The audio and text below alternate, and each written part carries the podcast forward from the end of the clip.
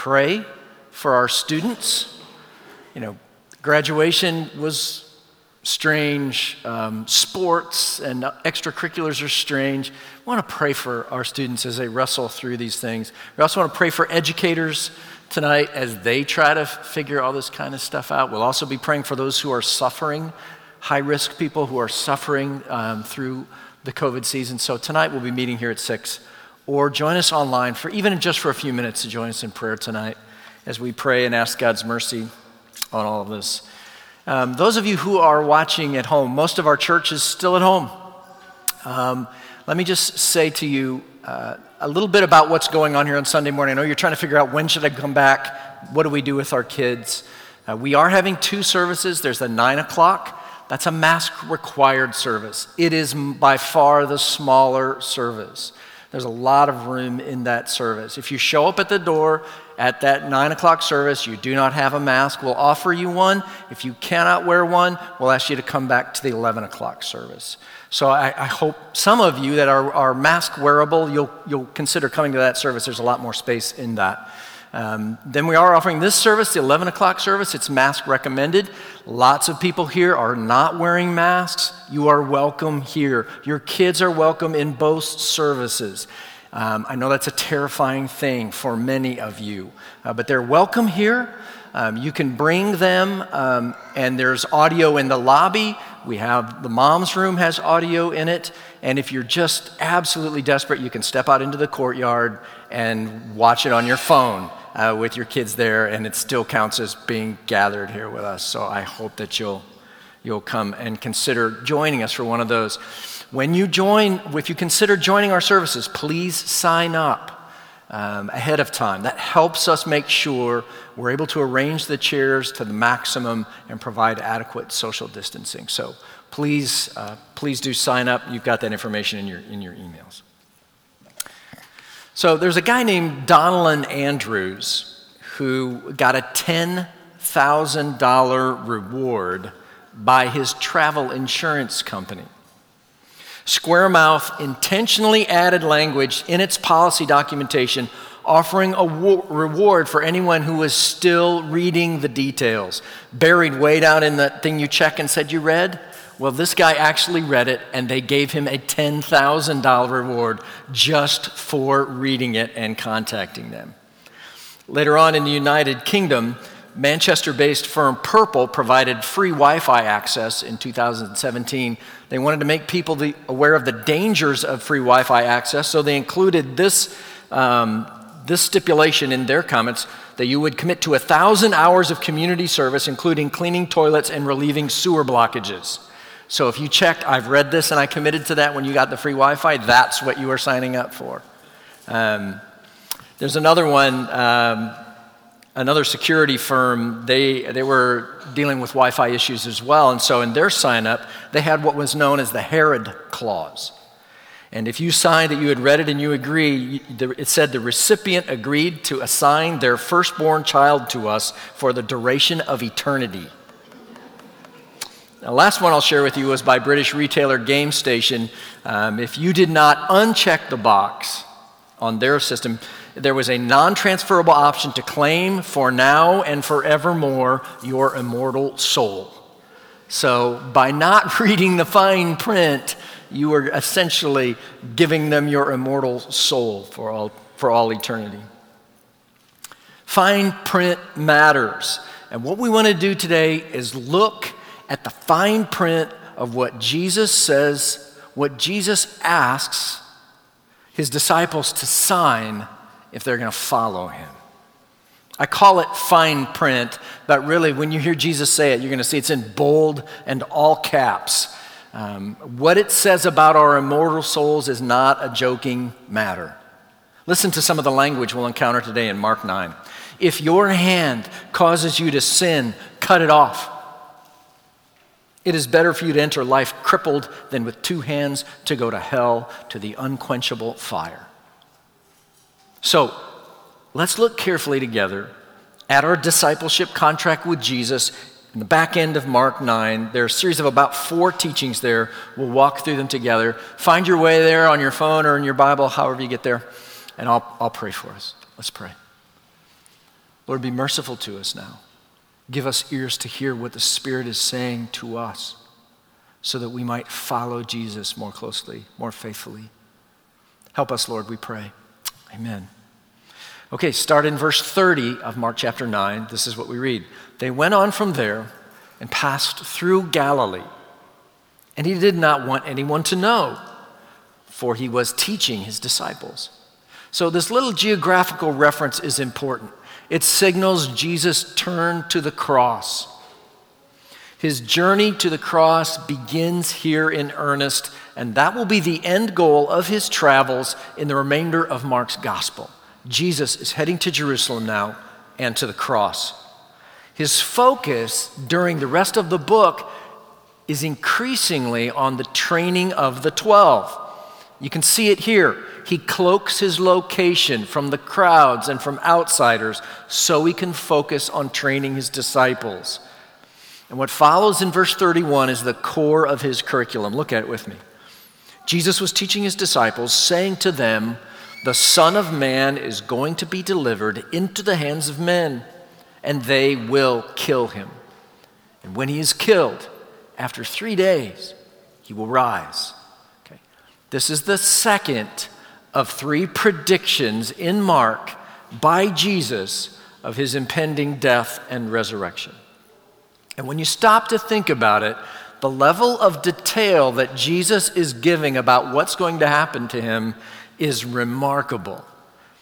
Um, especially in the third prediction. If you just flipped over a page or two, this is how it reads Jesus says in Mark 10 See, we are going up to Jerusalem, and the Son of Man will be delivered over to the chief priests and the scribes, and they will condemn him to death and deliver him over to the Gentiles, and they will mock him and spit on him and flog him and kill him, and after three days he will rise.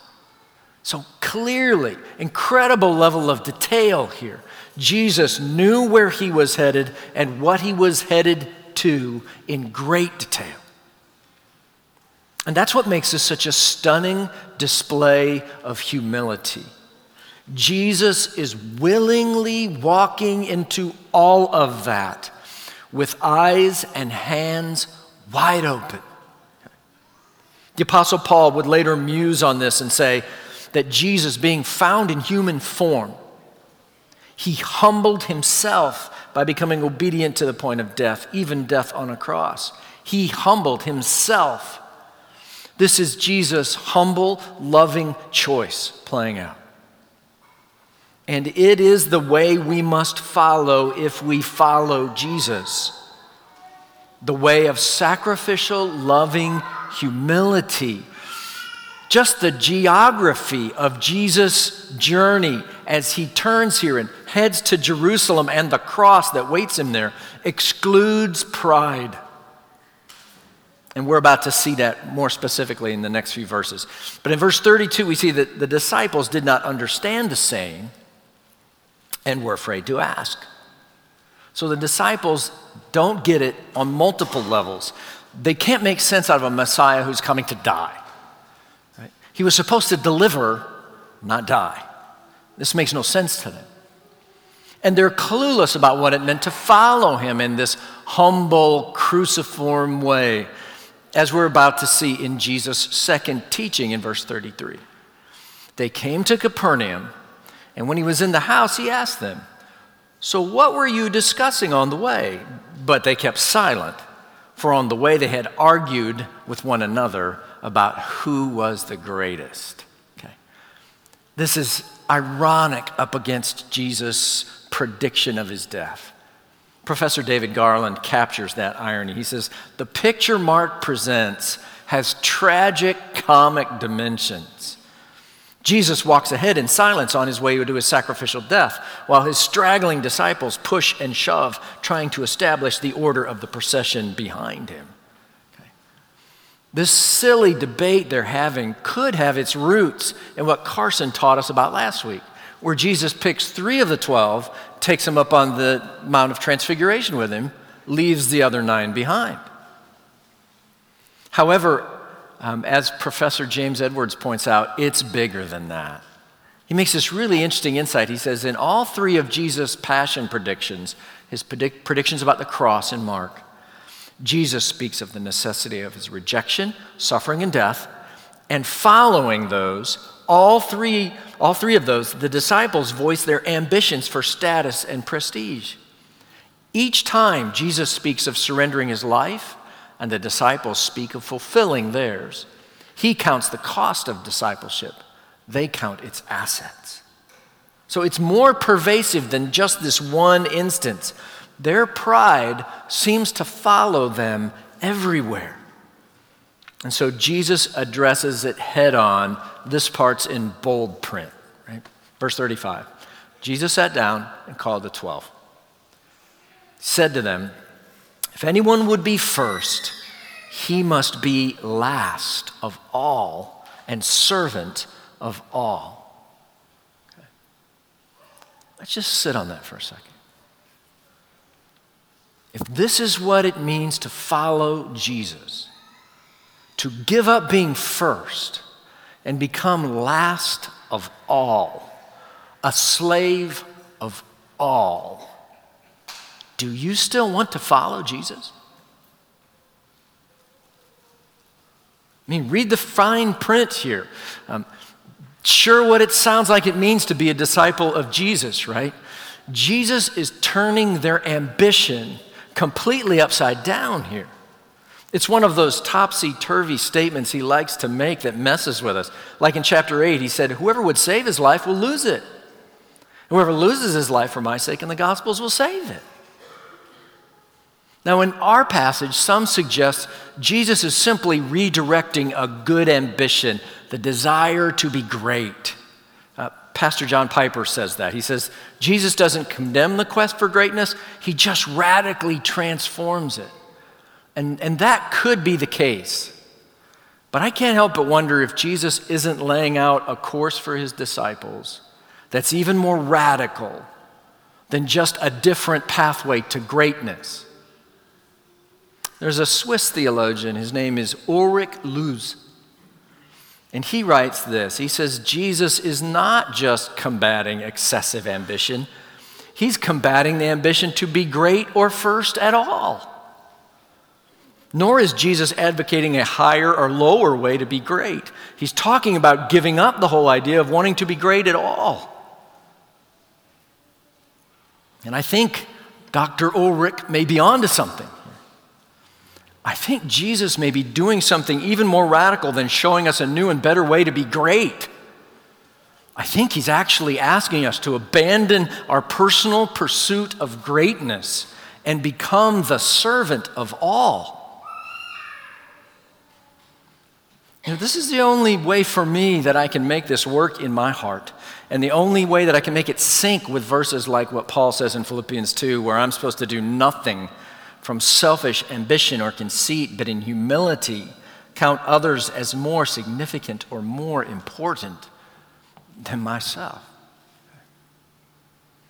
One pastor put his finger on our pride and how it works long, long, nearly 400 years ago. He said, What a constant companion. What a tyrannical commander. What a sly and subtle, insinuating enemy is this sin of pride. Is not pride the sin of devils, the firstborn of hell? Is it not that wherein Satan's image does much consist? And is it to be tolerated in men who are so engaged against Satan and his kingdom as we are?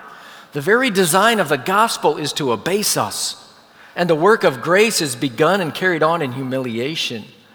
Humility is not a mere ornament of a Christian, but an essential part of a new creature. It is a contradiction in terms to be a Christian and not be humble. So the fine print is really clear here on what it looks like to follow Jesus.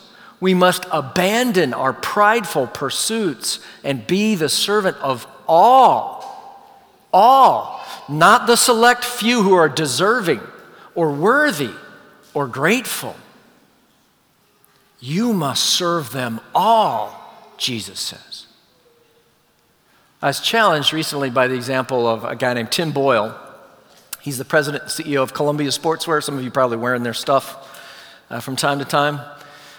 Uh, he made the decision to sacrifice almost all of his salary so that others within the company would continue to receive a paycheck. His compensation in 2018 was in excess of 3 million. In 2020, he'll get a paycheck worth 10,000. Um, they were forced, Columbia was forced to close all of its brick and mortar locations after orders to stay home to reduce the spread of coronavirus. And so the company invoked a catastrophic pay program which enabled its 3,500 employees to continue to receive pay during the indefinite closure, in part because of Tim Boyle's sacrifice. Now, two things you need to know about Tim Boyle. One, he's a billionaire, so I think he's gonna be okay, all right? Um, but secondly, as far as I can tell, he's not a Christian. And so here's what I'm guessing Jesus is going to ask more of you.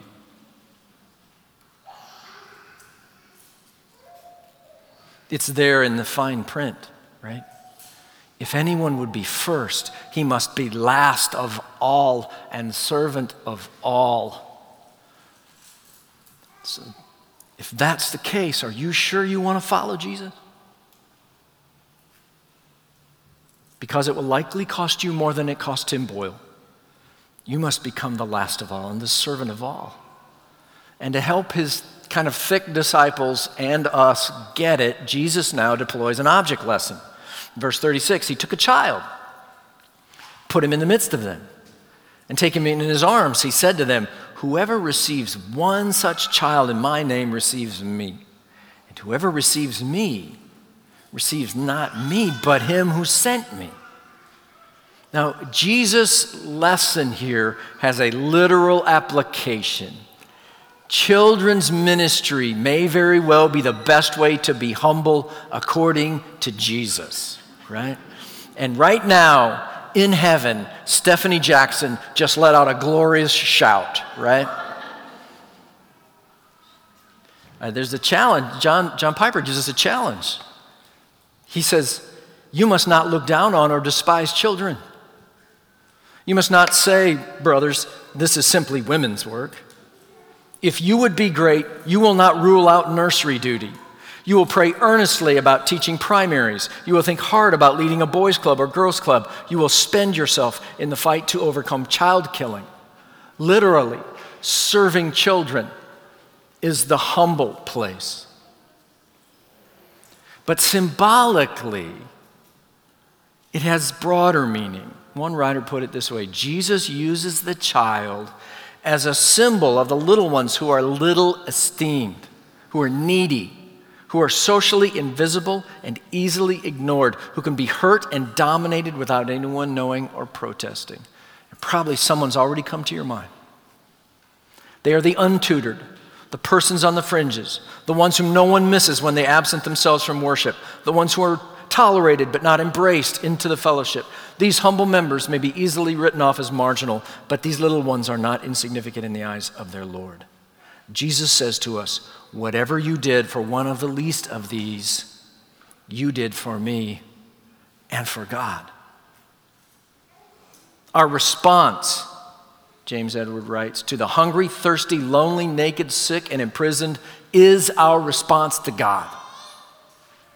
How's your response to God these days? Jesus is calling us here in this fine print to a gracious, sacrificial humility that serves, especially serves the disenfranchised. Let's look at the third teaching briefly in verse 38. John said to Jesus, Teacher, we saw someone casting out demons in your name, and we tried to stop him because he was not following us. But Jesus said, Do not stop him, for no one who does a mighty work in my name will be able soon afterward to speak evil of me. For the one who is not against us is for us. For truly I say to you, whoever gives a, you a cup of water to drink because you belong to Christ will by no means lose his reward. Now, the disciples' pride is showing again. Did you catch it? See, you remember last week Carson taught us they had just botched an exorcism. And now they criticize and try to obstruct someone who's succeeding where they failed just because they aren't on their team. And notice that they're distressed with this outlier exorcist because they say he's not following us. You would have expected them to say they're distressed because he's not following you, Jesus. But they want the unaligned exorcist behind them in the procession that follows Jesus. That's what matters to them. And Jesus here is more inclusive than his disciples which seems often the case still. The exalting of his name is more important than their distinctions. It is too easy for us to lose sight of who the real enemy is. Early in the 13th century, um, the Mongol Empire spanned Asia from the Black Sea to the Pacific Ocean. And Kublai Khan asked Marco Polo, the, the guy of swimming pool fame, um, they asked him to persuade the Christian church in Rome to send 100 men to teach Christianity to his court, an unbelievable opportunity. But the Christians in Rome were in such disarray, fighting amongst themselves, that it was 28 years before a single man, let alone a hundred, reached the great court. And already retired, the emperor said, It is too late. I have grown old in my idolatry. Jesus says, The one who is not against us is for us. And he is calling us to a gracious humility that enlarges the team beyond just our tribe, right? Now let's look at the final story together. Verse 42. Whoever causes one of these little ones who believe in me to sin. Again, Jesus concerned about the little ones, right? This time it's likely a reference to all of his disciples, and he views them with affection. He views you with affection. He calls you his little one. And to cause them to stumble brings the strongest of warnings. Jesus says it would be better for him if a great millstone were hung around his neck and he were thrown into the sea. Literally, the language Jesus is using here is it's a donkey millstone. That is one so large that a man couldn't budge it. It takes a beast of burden to bear it. And he says, You'd be better off with that tied around your neck and thrown into the sea than it will be if you face judgment for causing one of my little ones to stumble. Jesus is deathly serious here.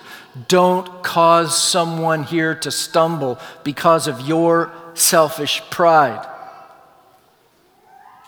He is calling us to a humility that protects the faith of other believers. And then he makes his warning more personal for us. He says, If your hand causes you to sin, cut it off. It is better for you to enter life crippled than with two hands to go to hell, to the unquenchable fire. And if your foot causes you to sin, cut it off. It's better for you to enter life lame than with two feet to be thrown into hell. And if your eye causes you to sin, tear it out. It's better for you to enter the kingdom of God with one eye than with two eyes to be thrown into hell, where their worm does not die and the fire is not quenched.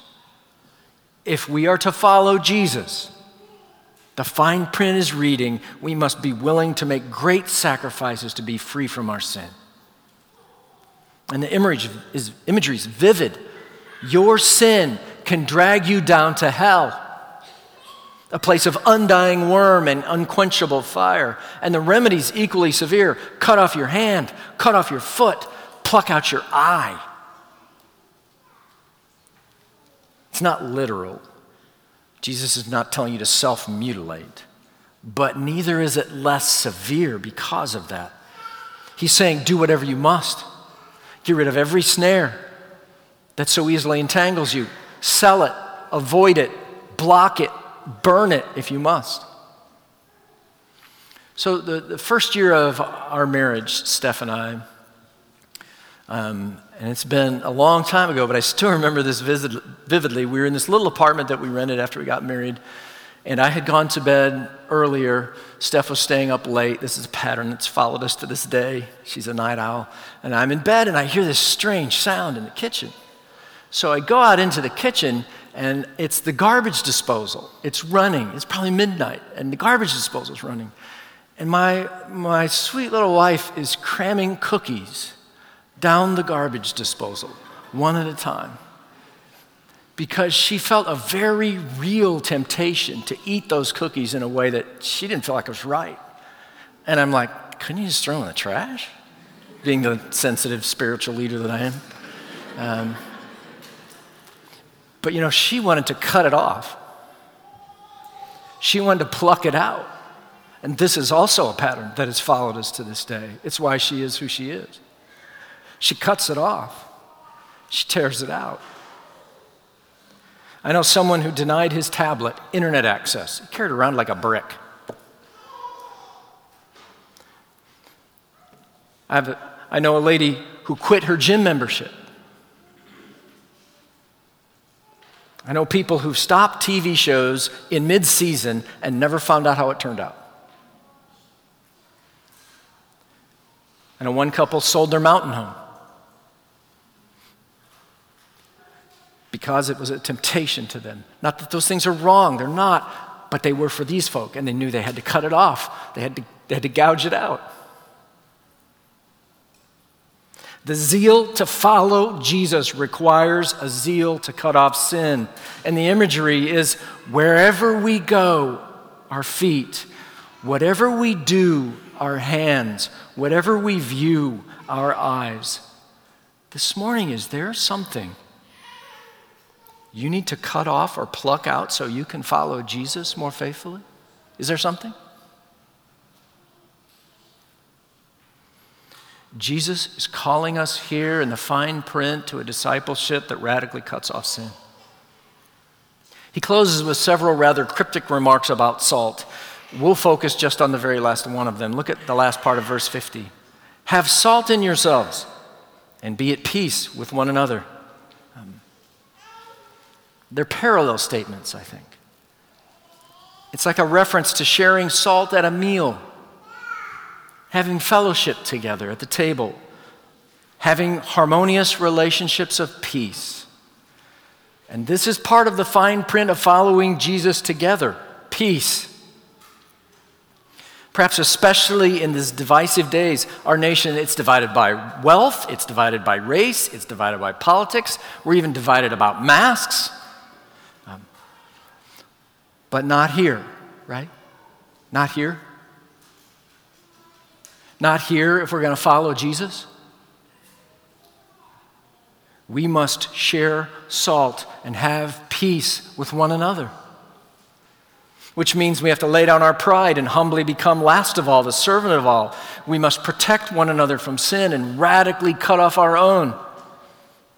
It's in the fine print of Jesus' contract for all of his disciples.